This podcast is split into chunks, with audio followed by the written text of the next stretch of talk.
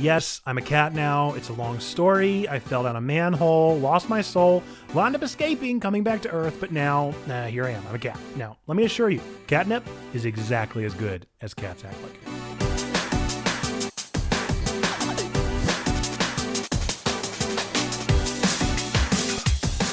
Welcome to Checkpoint Church. Don't worry, I got the cat thing sorted out. This is the place where nerds, geeks, and gamers come together to talk about faith, games, and Jerry's. I am your nerd, Pastor Nate. Welcome to Checkpoint Church. Thank you for joining us once again on these deep dives. If this is your first video, welcome. If this is your so manyth video, welcome back. We're going to be starting, as usual, with our scripture. I'm going to be reading from the Gospel of John, chapter 10, verses 1 through 10. I'm going to be reading from the NRSV. That's just my preferred translation. If you have a translation you prefer to use, feel free, but this is what's going to be on screen.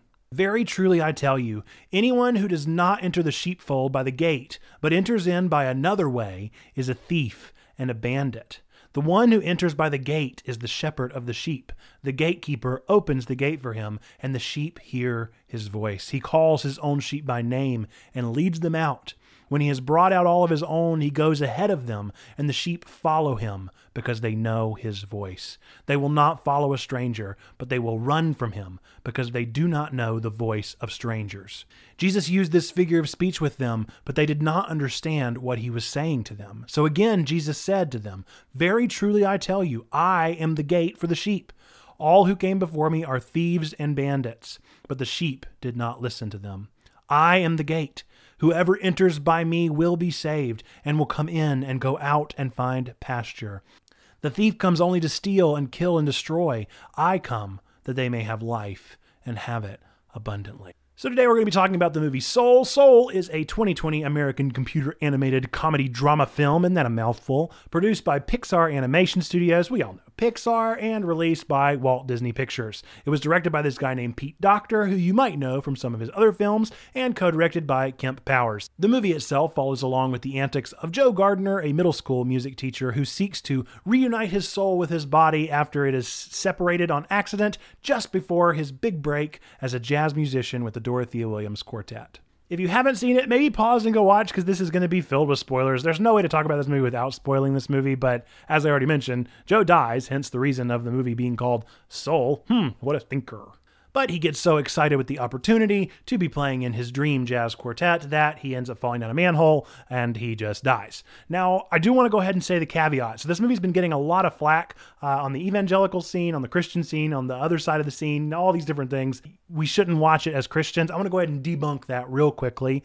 While this isn't at all what Christians may believe or understand the afterlife to be like, this movie presents some really interesting questions for the believer, or just for somebody who might be wrestling with who and what God might be in their life. Not everything has to be specifically Judeo-Christian. It can be a really good story that makes us think and ask some important questions. One of these more especially interesting questions spawns from the film's playful experimentation with the correlation of these three major concepts. And that's what we're going to be talking about today. The three concepts are inspiration, purpose, and life. How do these three things play together and how do they work? And more specifically for this movie, what order do they occur in? We start this film with Joe and with his understanding of the meaning of life. So Joe is looking out for his big break, right? He's a musician at heart, but he's always been in bands that have fallen apart. He has led a life that up until this point, he would define as unimportant and pointless. Harsh words, but it's how he really feels. Now, from the outside looking in, we can see that Joe's real calling is touching the lives of children like Connie, but for some reason, Joe seems to see life as one that is only actually lived once purpose has been found. So if we were to lay this out in an equation, it might look like this. For Joe, inspiration leads to purpose, which leads to life. In other words, music led to his quartet, which started his life for real. Now, as the movie quickly presents to us, this is wrong, right? This is dead wrong. Joe sees music as his spark or his inspiration, and this leads to whenever he finally does get his big break and all is said and done, he plays with Dorothea Williams, all is good. He's not actually happy. He finds that at the end of life is not really there. After he's found this supposed purpose, this supposed spark, it ends up being boring and pointless. Success didn't bring him fulfillment. So we know that Joe's equation, I'm sorry to say it, is just dead wrong. So what about the argument that the movie presents to us? So there are these all-knowing figures in the movie known as the Jerrys. They're all known as Jerry, and they are soul counselors who prepare the unborn souls for life in the great before. So again, not Christian necessarily, but what happens before we are conceived? What happens before we are here on earth? Where are we? Where are our souls before that? And this movie proposes that souls just exist. They go through a seminar, they find their purpose, then they live life. So for the Jerrys, the equation might look a little bit more like this. Purpose leads to inspiration, leads to life. So to put this literally in the way that they see it, you go to a you seminar, then you find your spark, and then you get life. You get sent to earth and you get to live life. Now, the Jerrys believe in their tried and true you seminar as being the method for reaching readiness for life. In the way that they explain it, the you seminar seeks to achieve that spark that leads to a chance for life on earth. But as we learned from our movie and from our side protagonist, 22, even this method is not foolproof. 22 has been through millennia of U trainings with some hilarious, famous philosophers and everything in between. That's my favorite part of the movie by far.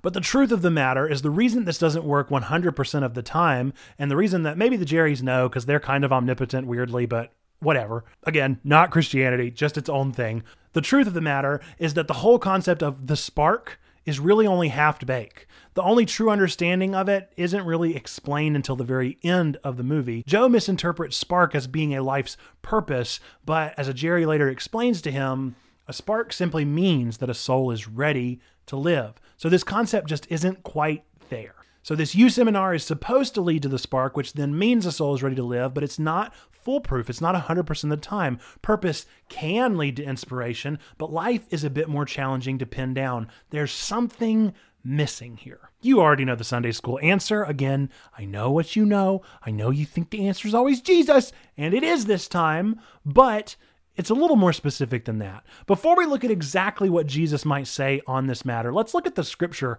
for today's video more particularly.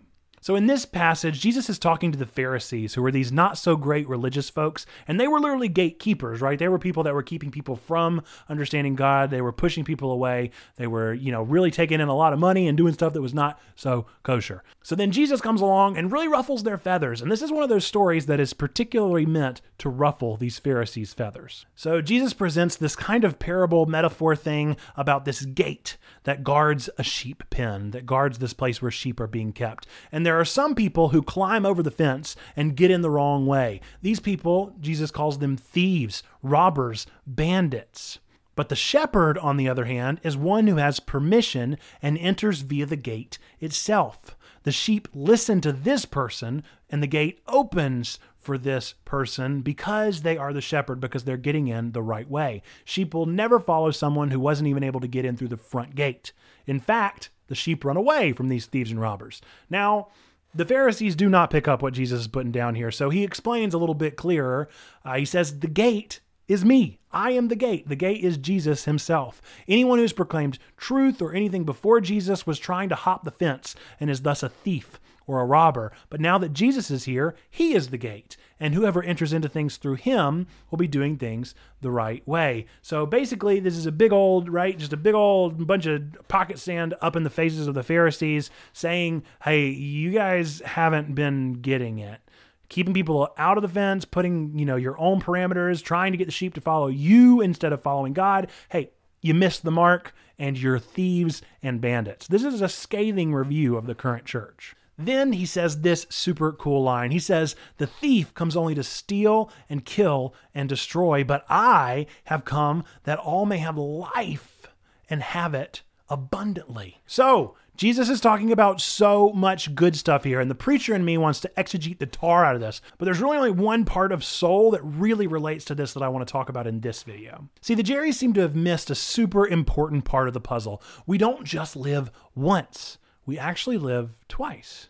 In Jesus's metaphor that he presents here, there's actually two times of life. There's life outside of the gate, and there's life inside the gate. There's life before knowing Jesus, and there's life after knowing Jesus. Now, in Methodism, we call this prevenient grace. Jesus is actively pursuing a relationship with you from the moment that you exist. This is the grace that exists purely from the existence of the gate that is Christ. So then we have to keep up with our equation, right? Instead of regular life, old life leads to purpose. And the purpose is the gate, and the gate is Jesus. We don't even realize what real life is. We've not even gotten to the rest of the equation. Life doesn't even begin until we realize who Jesus is and we get in that gate. And then we realize our inspiration at the same time. Christ inspires us to have new, abundant, big, full, wonderful, amazing life. To put down words to this, prevenient grace leads to an acceptance of Jesus, leads to a new, abundant life. So there isn't so much just one life to live. There's eternal life, which is being freely given by a loving and welcoming gate that we call Jesus. All we have to do is go in the right way. There's no need to climb the fence. The gate is there, and the gate is wide, slap open. So the question becomes, what about other traditions, other faiths, other gods? Obviously, that's something presented in this movie, and that's a conversation for another time. But the short answer is that we here at Checkpoint Church believe Jesus to be the way, the truth, the life. Any other way, I'm sorry to say, is just climbing the fence. And we can talk about it and talk about what that means. And there's a lot of nuance here that I can't get into in a video and keep it any shorter than like an hour or so. But the real question for us here today, whether or not you believe in Jesus, whether or not you are a Christian, whether or not you go to this church, or whether you just found this video because you like movie Soul, the real question for today is, how should this equation actually help us to be better people? How can we keep from being old Joe Gardner, who's obsessed and missing the true point of life? We can learn this by seeking out the truths presented to us by Christ Jesus. At Checkpoint, we're doing that by making sure that we are doing good, that we are doing no harm, that we are striving to draw closer to each other and God. Now, a more Jesus-y answer to this might be to love God and love our neighbor. These are the greatest two commandments. But regardless of what you're ready for, or if you join us in this awesome journey, I hope you'll think hard on where your purpose comes from, and if you're ready to experience bland living, or if you're ready to experience the new, abundant life that is offered by Jesus. And no matter what, just don't be a terror. Thanks for listening to our weekly nerdy deep dive into the world of nerds, geeks, and gamers. We hope you enjoyed the podcast version of this show. If you'd like to experience this video in its intended full viewing, feel free to find us over on YouTube at Checkpoint Church and watch it there. If you're interested in supporting what we're doing, feel free to go to www.checkpointchurch.com/support for information on how to donate or support us financially or otherwise. Or you can go through the Anchor app and support us there as well. This program is created, produced, and edited by Nathan Webb and distributed by Anchor. Find us on twitch.tv/checkpointchurch, where we'll be streaming on Mondays, Tuesdays, Wednesdays, and Thursdays. Thanks again for listening to our show, and remember, God loves you, we love you, you matter. Be boldly blessed, and we will catch you next time.